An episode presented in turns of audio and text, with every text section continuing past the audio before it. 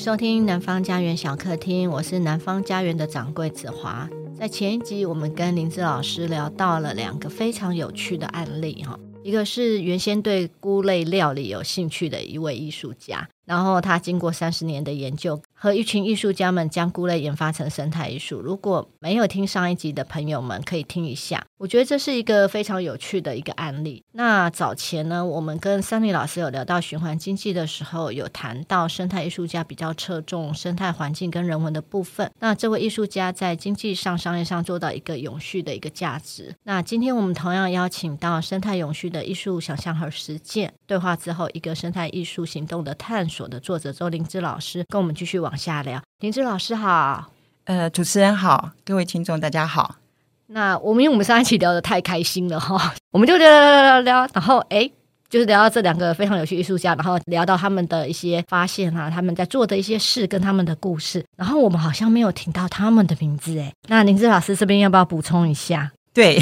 上一集因为讲的太兴奋了，居然呢故事一直讲一直讲，就忘记了提到这位艺术家的名字，他叫做 Phil Ross。然后就像上一集里面提到的，就是他会利用这种所谓的菇类啊。我们一般大概会称为蘑菇，但其实菇类不止蘑菇，有很多种。然后它会利用菇类呢，它在生长的一个过程当中所产生的菌丝体，然后去把它就是培养，然后发展成各式各样的作品，甚至于变成商品。那他新成立的一个公司叫做 Michael Works。那所以，如果你对他的一些啊、呃、所做的一些尝试有兴趣的话呢，其实可以去用 Michael Works 这个字作为关键字去搜寻，那应该蛮容易找得到的。那我们会把相关的影片连接，呃，林志老师有给我们嘛？那我们就会放在南方家园脸书上面。嗯、那如果听众对他们的研究有兴趣，可以点击去深入了解。接下来聊一聊，就是我们在二零一二年的时候出版林子老师的《生态永续的艺术想象和实践》书里头收录了英国生态艺术的七个例子，同时也介绍台湾的生态艺术。那二零一七年出版了《对话之后：一个生态艺术行动的探索》，记录了二零零八年在嘉义北回归线环境艺术行动所举办的可贝地景的艺术论坛。那详细描述了艺术创作跟环境之间的关系，还有台湾西南海岸的变迁、新的地景的艺术规划，还有地方参与跟在地组织的角色，还有国家政策对在地议题的冲击。那我们想请林姿老师来介绍这两本作品。我记得我们那时候在做第一本书的时候，《生态永续的艺术和想象和实践》，其实好像那时候国内还没有关于生态艺术的一本专门的著作。我那时候我还记得您有特别提到说，吴玛丽老师。其实他很期待这本书就是出版这样子，嗯，那请老师来介绍这两本书。好，因为可能就是我们的听众当中，呃，也许不是每个人都就是有接触到，或者是说有吸收到呃关于生态艺术这方面的一些资讯，或者是说对这两本书的认识。那所以很高兴有这样一个机会，好，就在这边再跟大家稍微的做一点介绍，这样子。生态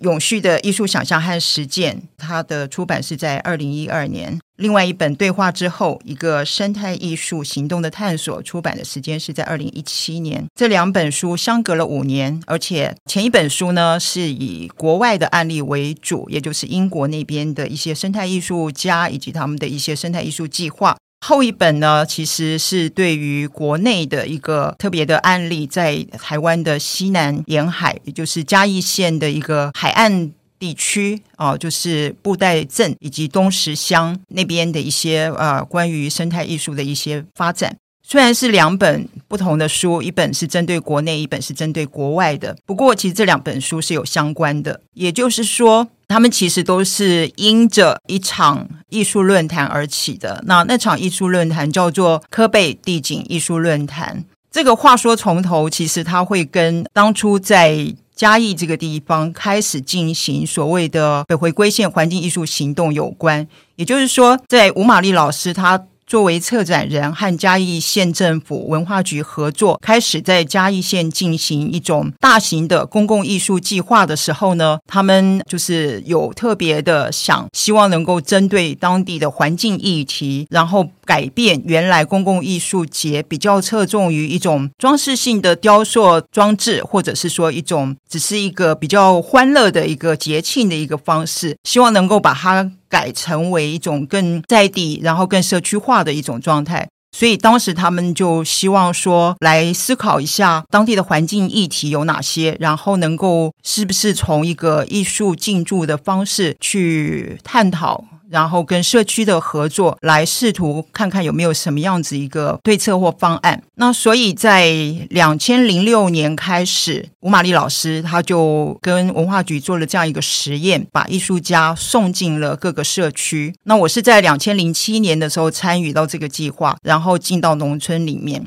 那很有趣的是，两千零七年到两千零八年的时候，因为有了前面两年的一些艺术进驻的一些基础，然后两千零八年他们就希望能够针对一些，就是如果把嘉义县根据它的地理环境条件区分为山、平原跟海的时候呢，各自会有各自希望能够针对的一个环境议题来做探讨。那我自己是在海区，然后当时两千零八年海区这个地方、呃，就是一个。有很多的属于科产业，就是他们养那个科，也就是我们一般说的鹅啊，做鹅啊煎的那个鹅啊。然后呢，因为当地的居民呢，他们其实等于就是有点靠海为生，那所以他们的一个产业主要也就会是跟水产养殖为主。那其中科产业算是一个大宗，但是我们吃的鹅啊呢，它来自于海里的养殖，不过它会有一些就是生产出来的废弃物，也就是说，鹅啊它其实外面是包覆着那个一个壳。对，我们取当中的肉出来作为人类的食物的时候，那个壳呢就不能吃，所以要丢掉。然后，但是这些所生产的这些鹅啊呢，它的那个壳呢堆积的非常的多，然后在海边，然后因为是水产嘛，那其实它还是属于就是有一些蛋白质的那种残余啊，会腐化，然后在太阳底下曝晒。然后就吸引了很多的那个，就是有很多的苍蝇啊、小黑蚊啊，所以当时他们觉得这是一个严重的环境问题。因为那个时候对于环境的环境问题的想法、环境议题的想法比较着重在卫生上面，那所以觉得这个是破坏了环境的卫生，所以他们希望说有没有一个方法，就是说我们把这个鹅阿卡拿来当做一个材料，然后可以去做一些艺术作品。做一些艺术的装置，然后把它做成一个大型的装置呢。一方面可以消化这一些蚵仔壳，解决这个环境卫生的问题；然后另外一方面呢，它也可以促进观光。所以他们当时想的是这样子的一个方向。至于这个装置的位置要放在哪里呢？于是他们就想到，哦，OK，海边现在有很多的这个盐田，本来是盐田呢，但也是已经废晒了。因为大概是在二零零一年、二零零二年左右呢，基本上面台湾的一个盐的生产已经开始就是改变。他们大幅度的，就是很多原来在滨海一带以人工晒盐的方式的这种制盐的方式呢，已经就是逐渐的，就是废弃了。后来都改成在通宵的那个台盐，他们有一个精炼厂。那它的材料呢，不再是来自于海水，而是从澳洲进口那个盐盐，也就是盐的岩石那种原矿盐盐。进来之后，然后在通宵厂那里透过那个就是比较新的技术，然后精炼出来。传统的人工晒盐，它的那个投资报酬率太低了，它耗费的一个成本很高。可是呢，它的产出其实并没有那么的，并不像那个就是用现代的方式去制盐的那个产出那么高。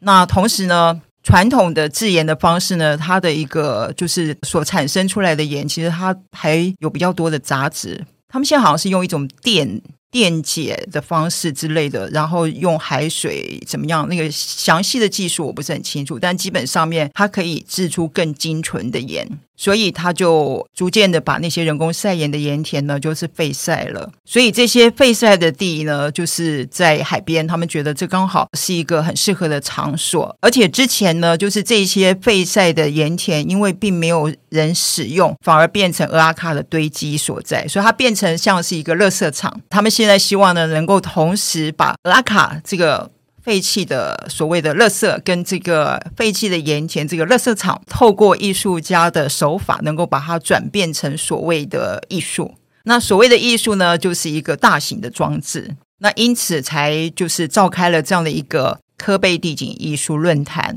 那希望集合大家的一个讨论，然后想出一个方式然后可能可以在这个废弃盐田上面用蚵仔壳去做一个大型的地景艺术装置。但是这个地景艺术装置在众人期待之中呢，并没有出现。为什么呢？因为在这个科贝地景艺术论坛上面出现了一些转折，那这个转折非常的有趣，很戏剧化。一开始的时候，这个科克论坛里面呢，就是邀请了政府的官员，然后邀请了艺术家，邀请了地方居民的代表，然后邀请了其他的一些相关的呃专家来。然后大家在讨论的时候，一开始大家觉得说这个科科是一个废弃物，所以不值钱。但是后来发现说没有没有没有，哎，这个是需要去买的，可能一车三千块哦，就改变了大家的观念，也就是原来这个所谓的垃圾是放错了地方，当你放对地方的时候，它还是有价的，所以它并不是完全的无用，只是我们脑袋里面想的把它放到一个无用的位置。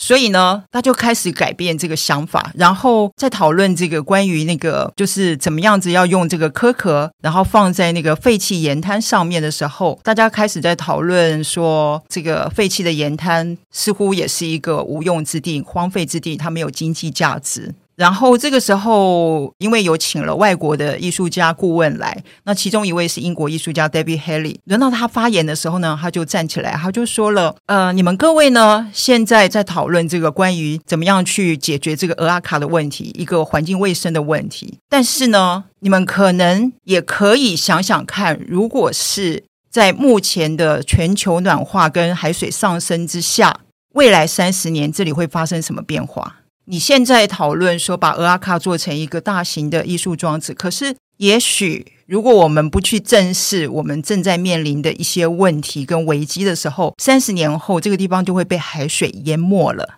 从这样的一个角度来看的时候，大家就会突然愣住了，想说：对，你做了一个大型装置在那个地方，你想要促进观光，你想要带来人潮，可是如果它三十年后被海水淹没的时候，就什么都没有了。那你现在还需要？花这么多的力气去做这件事情吗？啊，大家突然开始愣住了。然后其中一位的当地的一个里长，他就说：“对呀，对呀，对呀，这里呢，以前确实就是海水，只不过我们用那个就是把它填土，把它变成了海普新生地。”所以，如果没有在做任何的一个进一步的一个措施的时候，确实很有可能像 David Haley 所说的，就是三十年后这里又是一片海水了。这是第二个转折。然后，我觉得这也是一个戏剧性的高潮。突然，大家的一个视野呢，从原来只是针对一个所谓的环境卫生的问题，就是呃，蚵仔壳呢很臭，会引来很多的小黑蚊。然后到突然发现说，其实它是这个地区整个要面对的一个环境问题。那我本人呢，也是在那个当下，好像是一个很大的震撼，因为我自己大部分的生活都在都市里面，其实我不太会去感受到那种环境的一个危机的迫切性。但是就在那个当下，在我们的论坛的现场，布兴国小，然后你听到他们这样谈的时候，我现在脚下所踩的是这个海埔新生地，我是踩在陆地上没有错，但其实它原来是海，它过去是海，它未来也可能是海。那个过去、现在跟未来这三种情况，刚好就汇聚在布兴国小那个我们在举行论坛的那个教室的点上面。所以那其实似乎是打开了我一个很大的一个眼界，也就是说，开始看问题的时候，可能不是只有看到眼前这一片而已，你可能要看得更远一点，看到未来。那同时，你也会去看到过去，因为过去、现在、未来其实它还是相连的。是因为这样的一个撞击呢，触发我想要去了解，更进一步的了解说。气候变迁这是怎么一回事？在那之前，其实我没有听过气候变迁是怎么一回事。为什么全球会暖化？然后全球暖化之后会带来海水上升？那这个海水上升到底它的一个严重性是多大？对这所有一切都茫然无知，所以我很想去了解这整个状况，因为我觉得就在我踩在布兴国小的举行论坛的教室的那一刹那，其实我同时感受到那个危机。所以我就希望说，我能够进一步的去做这样子的一个研究。然后当时我也跟那个就是我们请来的顾问 David Haley 就跟他谈，取得他的一个协助，所以他提供了我很多就是呃在英国他所知道的一些生态艺术家以及他们所从事的一些案例。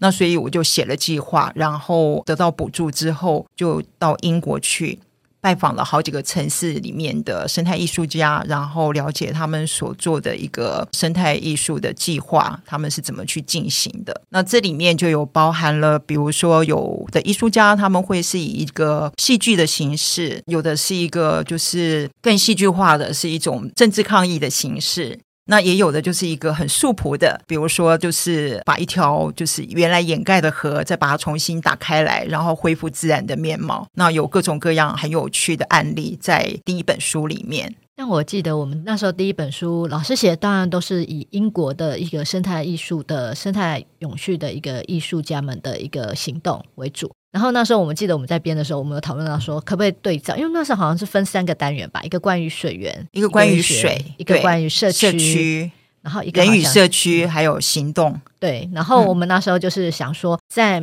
呃这三个主题下面呢，就是可以对照台湾的案例，所以我们那时候有请老师在特别举台湾的例子写在后面，这样子。对，其实我要非常感谢子华当时提出这样的一个建议，然后所以我也稍微的就是搜罗了一下台湾比较相近的一些正在进行的艺术家以及他们所做的事情，然后我觉得或许也可以从这样一个大范围的方式，稍微把他们的归纳一下，然后放进了英国这本书里面，那在附录里面作为一个参考的对照。那其实。国内的案例呢，在当时也是有一些些，就是慢慢的开始出现。它可能不是立刻受到国外的影响，而是有一些是比较自发性的。也就是说，艺术家本身其实他有一种敏感度，然后对于生活的周遭、家乡的环境有一种关心跟关切，所以逐渐很自然的，他可能会以他自身的一个才能或自身的一些背景，然后。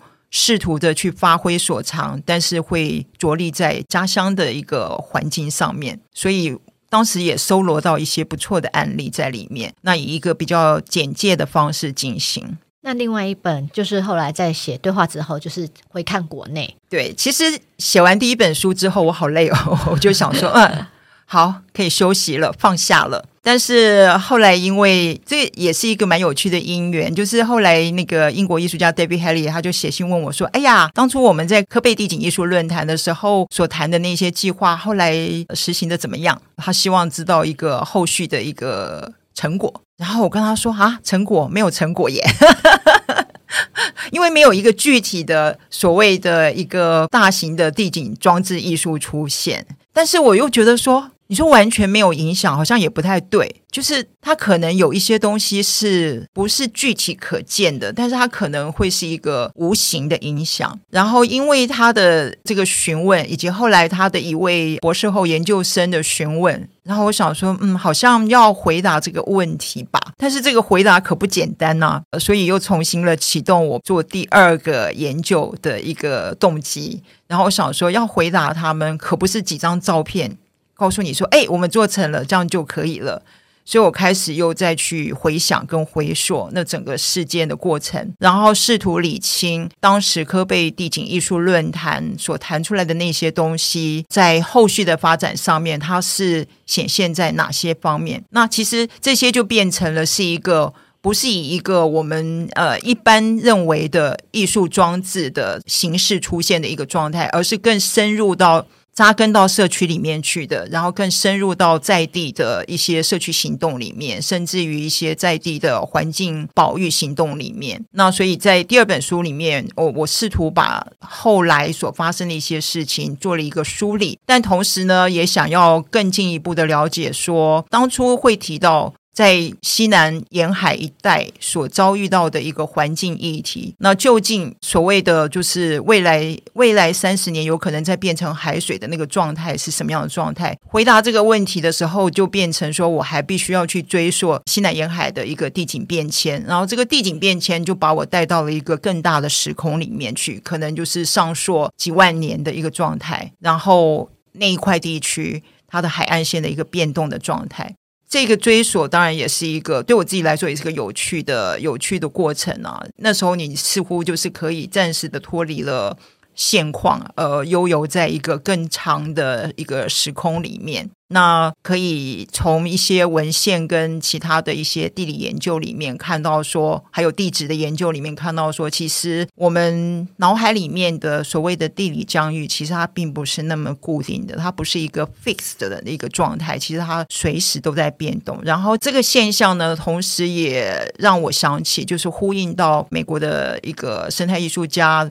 Harrison 夫妇他们提到的，他就说，大自然呢是一个天生的非常棒的一个绘图师。那个海岸线呢，它永远在那边不断的重绘。也就是说，那个海岸线它不是一条固定的线，它其实一直不断的在变动。那有很多的因素会带来那个变动。那当然，除了风，除了一个就是海水的涨退、潮汐的经过。那也包括了，就是人为的一些干预或者是破坏，甚至于它可以追溯到上游，也就是说上游的山林的破坏，然后带来的整个那个降雨的一个状态，然后这些水流，你有没有办法在上段跟中段呢，能够把它好好的截留下来运用，或者是说你就是让它直接变成一个类似像山洪爆发，直接流到下游之后，然后去破坏农田，然后造成整个海岸地区的一个就是洪灾的状态。然后这个洪灾再加上海水的问题，然后再加上人类为了要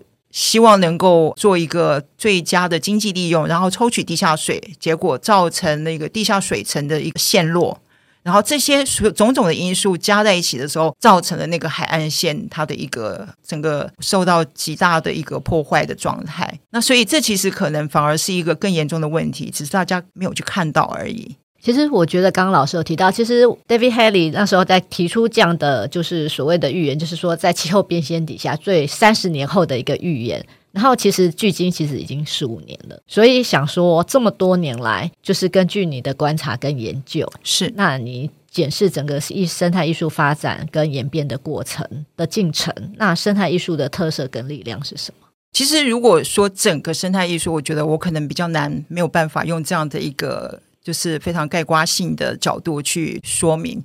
但至少我持续的观察在西南沿海一带的一些发展跟变化。那我觉得比较有趣的是，就是从啊两千零八年的科贝地景艺术论坛开始有了一些嗯思想上的一些改变，然后到后来开始更清楚的知道说，其实。我们在思考环境议题的时候，可能不是只是单一的针对某一个，比如说卫生的问题，或者是某一个单一的物种，而是更从一个比较系统性的生态体系的角度来看问题。所以呢，后来在二零一二年的时候，台大城乡基金会他们有就是受到委托，然后进驻到当地，然后同时呢，也邀请了艺术家一起参与，然后开始去思考说，如果是从一个生态的角度看待那个地区，需要做些什么改变。然后这个改变呢，可能会更朝向于一个，就是希望能够创造一个人跟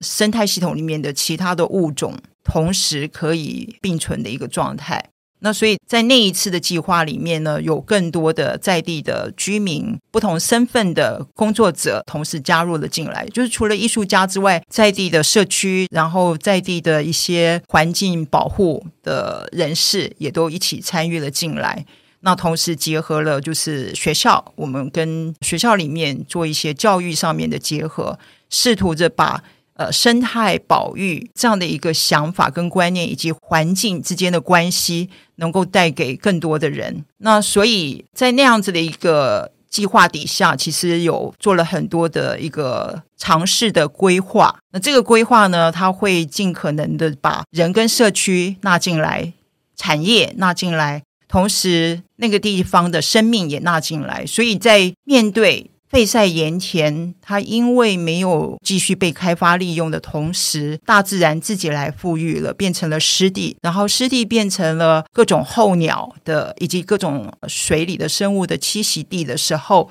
那我们怎么样把这一片属于所有生命可以在这边和平共存的一个状态能够保留下来，而不是又重新再带来破坏的状态？当时很有趣的是，二零一二年我们就参与这样的一个计划的时候，刚好也是黑面琵鹭在布袋盐田湿地开始出现了。当时大概有六十几只。刚好我们在参与这样的一个计划的时候呢，黑面琵鹭的保育在台南地区一直都是一个重要的议题。本来主要以台南曾文溪口为主要栖息地的黑面琵鹭，它开始有一个族群的扩散，然后在布袋也发现它的踪迹。那换句话说，布袋的盐田湿地似乎也成为黑皮选择的一个栖息地。黑皮的保育呢，它其实开始的蛮早的，在一九九二年。那当时的全球的黑皮已经数量非常少，变成濒危的物种。所以那时候在台南，当发生了有人枪击黑皮的事件之后，曾经一度是媒体，就是报纸啊。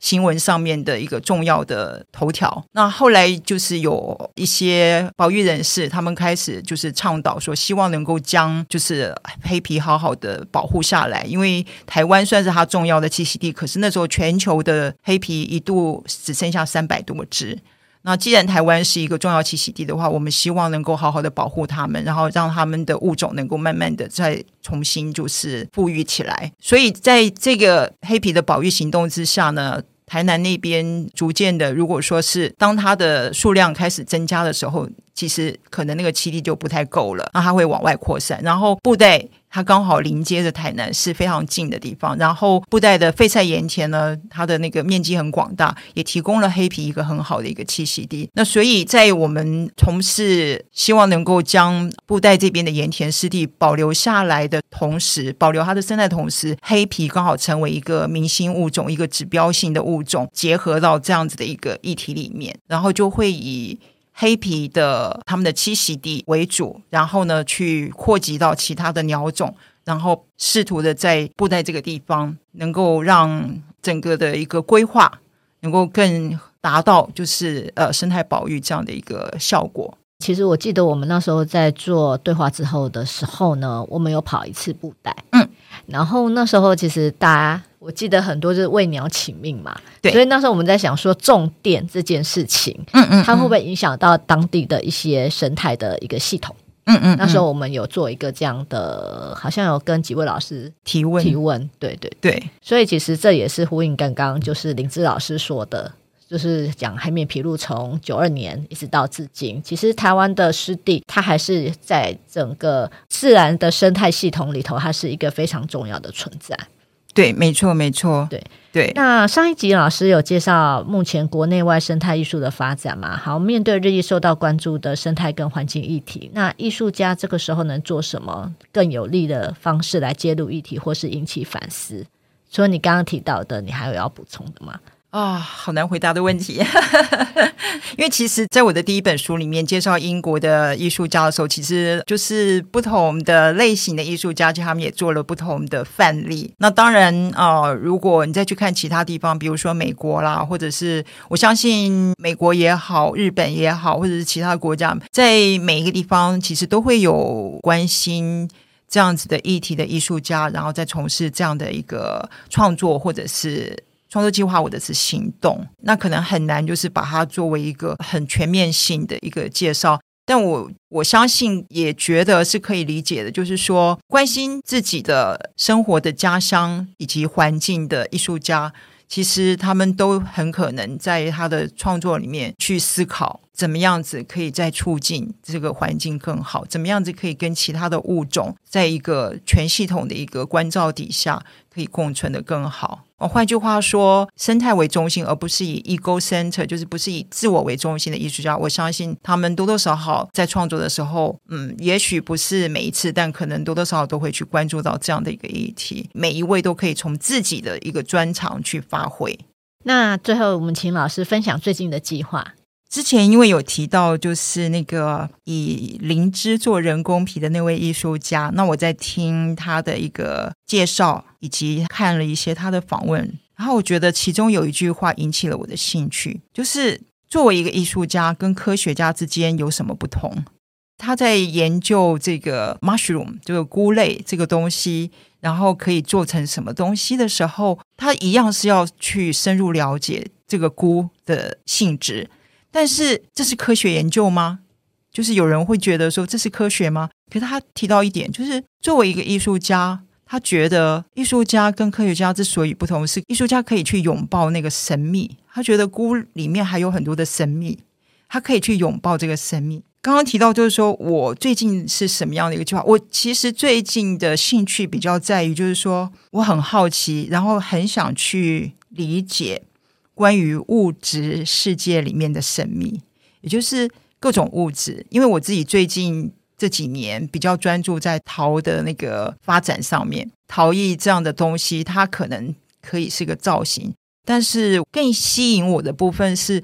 那个陶的本质的部分，也就是它的成分，然后它里面的化学组成，然后这些化学组成会形成什么变化？特别是陶要经过高温烧，那经过高温烧之后呢，它会有变化，然后这个变化其实是一种所谓的高温化学里面所产生出来的物质之间的一种交换也好，或者是交融也好。然后产生出来的变化。那同样的道理，在看陶本身它的一个物理化学的性质的时候，会去看到很微小的世界，就是我们可能要透过显微镜去观察它里面的一些粒子的变化。同样的，看苔藓这个植物的时候呢，也是同样要透过显微镜，但是在那小小的、细细小小的那个生物体里面，透过显微镜就可以去发现另外一个世界，它是和我们眼睛所见的世界。很不一样的，然后那样的世界也非常吸引我，所以最近呃会感兴趣的是怎么样去探索，不管是陶本身、陶土本身，或者是植物，像苔藓啦，或者是像蕨类啦之类的这些植物，除了表面形象之外，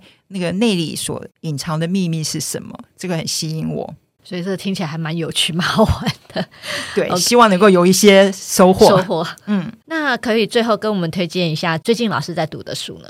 基本上面我的阅读其实是还蛮蛮多元的、蛮广泛的，就是没有特别是哪一个面向。就像我刚刚所提到的，最近在感兴趣的部分比较是。去理解像苔藓啊，或者是蕨类这些植物，以及那更细小的那个呃陶土里面的那些化学物的成分。因为苔藓的缘故，有读了一本书，然后这本书名字叫做《三千分之一的森林》啊，很有趣。森林在我们想象中是一个地球上面遍布呃很大一块地方的，就是有非常多的树集合起来叫做森林。可是三千分之一的森林，当它缩小到那么小的时候，那是一个什么样的状态？那是苔藓的世界。那我觉得《三千分之一的森林》这本书，它是一本啊翻译书，但是原来的作者是美国一位很有名的苔藓学家。然后他同时也是呃美国的原住民，所以他在写这本书的时候，我觉得写的非常的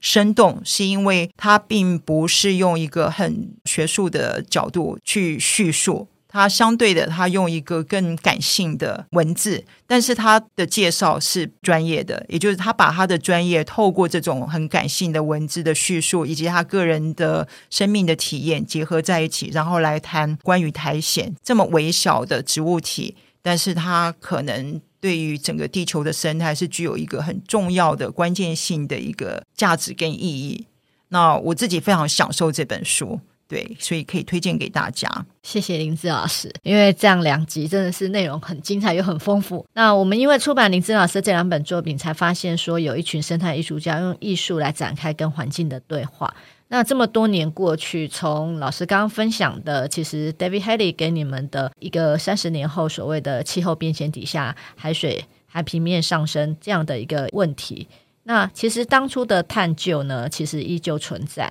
那全球暖化跟气候变迁的问题，人类面临极端气候之下被迫的很迫切的生存问题。那对话作为一种艺术表现的形式，艺术如何介入生态，触发人们去思考怎么样跟自然共生？这也是刚刚玲姿老师一直不断的强调的是说，希望不同的物种找到一个共存的方式。那在极端气候底下，我们应该如何有一个新的一个关系？那我们借由这次环境永续的专题，一起来思考吧。那谢谢林思老师，谢谢子华，也谢谢大家。南方家园小客厅固定每周四更新，最新讯息请见南方家园脸书跟 IG。如果有任何想法，欢迎留言讨论。我们下集见，拜拜。